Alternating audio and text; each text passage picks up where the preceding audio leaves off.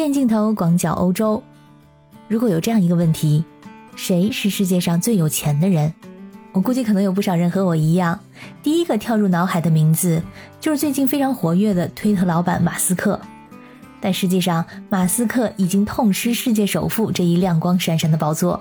虽然不再是世界首富，但是马斯克居然还打破了一项世界纪录，那就是财富损失的吉尼斯世界纪录。因为从二零二一年十一月份以来，他的财富损失了大概一千八百二十亿美元。这一计算结果是根据福布斯的估计得出来的，他的实际损失可能比这个数字更高，接近两千亿美元。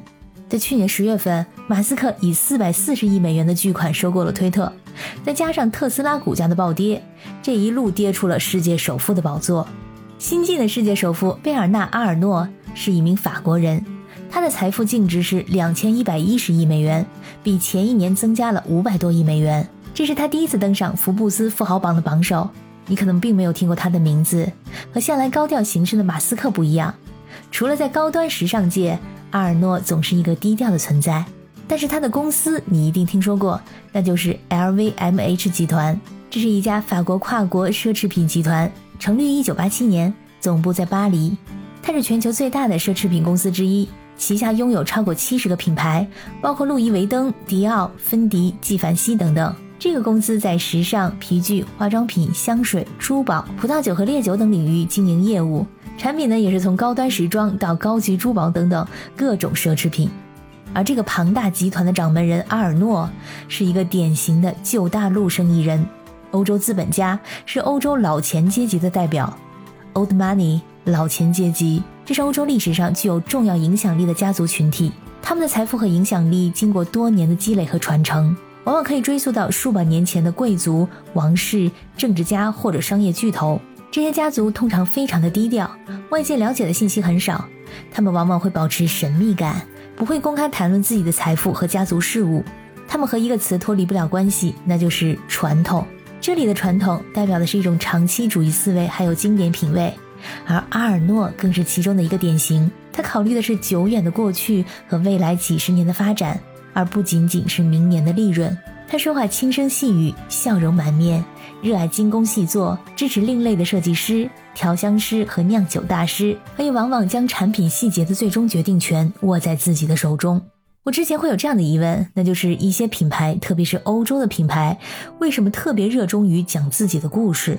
打开品牌的网站，点开品牌故事那一栏，都是洋洋洒洒、声情并茂的一个个故事。你可能还记得，去年大 S 扔过一个号称是海思腾的床垫。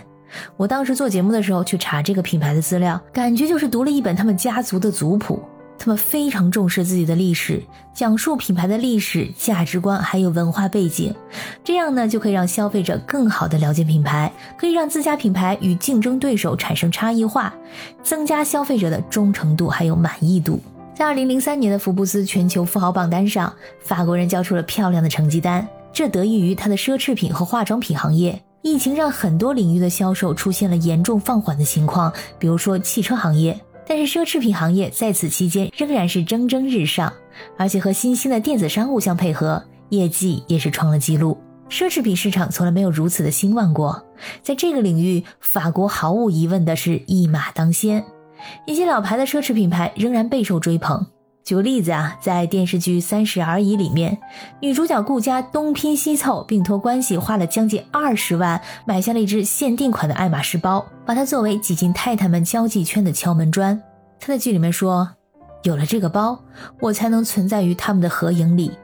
这包还不是有钱就能买到的，要不然就在等待名单里面等上三到五年，要不然就得购买爱马仕的其他产品作为配货。”在我的印象里面，除了封城的那几个月，商店都不开门之外，每次路过路易威登的店面都是门庭若市，大排长龙。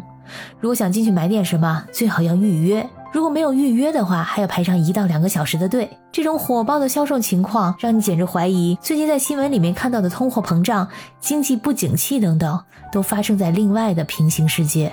除了世界上最有钱的男人现在是个法国人，最有钱的女人也同样在法国。她就是在富豪榜上排名第十一位的弗朗瓦索斯麦耶斯，已经连续第三年成为世界上最有钱的女人。她的身份是欧莱雅集团创始人欧仁舒莱尔的外孙女。比起阿尔诺来，她更加的低调。她的外公和母亲都是著名的超级工作狂，外公据说每天四点就起床，然后一整天都在工作，一门心思研发技术。母亲也从小接受了极其严苛的继承人教育，延续了外公超级工作狂的风格。当麦耶斯的母亲在2017年去世之后，他的财富翻了两番，因为他们家族控股公司的投资实在是太成功了。奢侈品行业在2022年表现出色，而高科技行业表现比较糟糕。除了行业的原因，专家还分析，法国之所以有这么多亿万富豪，也是因为税收政策太宽松了。法国富豪很少涉及所得税，因为他们的财富更多来自于资产还有所持的股份，而不是来自于工资。财富税已经被房产财富税所取代，但是征税要少得多。根据数据，法国2021年的房产财富税为16.7亿欧元，而取消财富税之前的2017年呢是42亿欧元。感谢收听本期的鱼眼镜头，我是可可鱼，我们下期再见。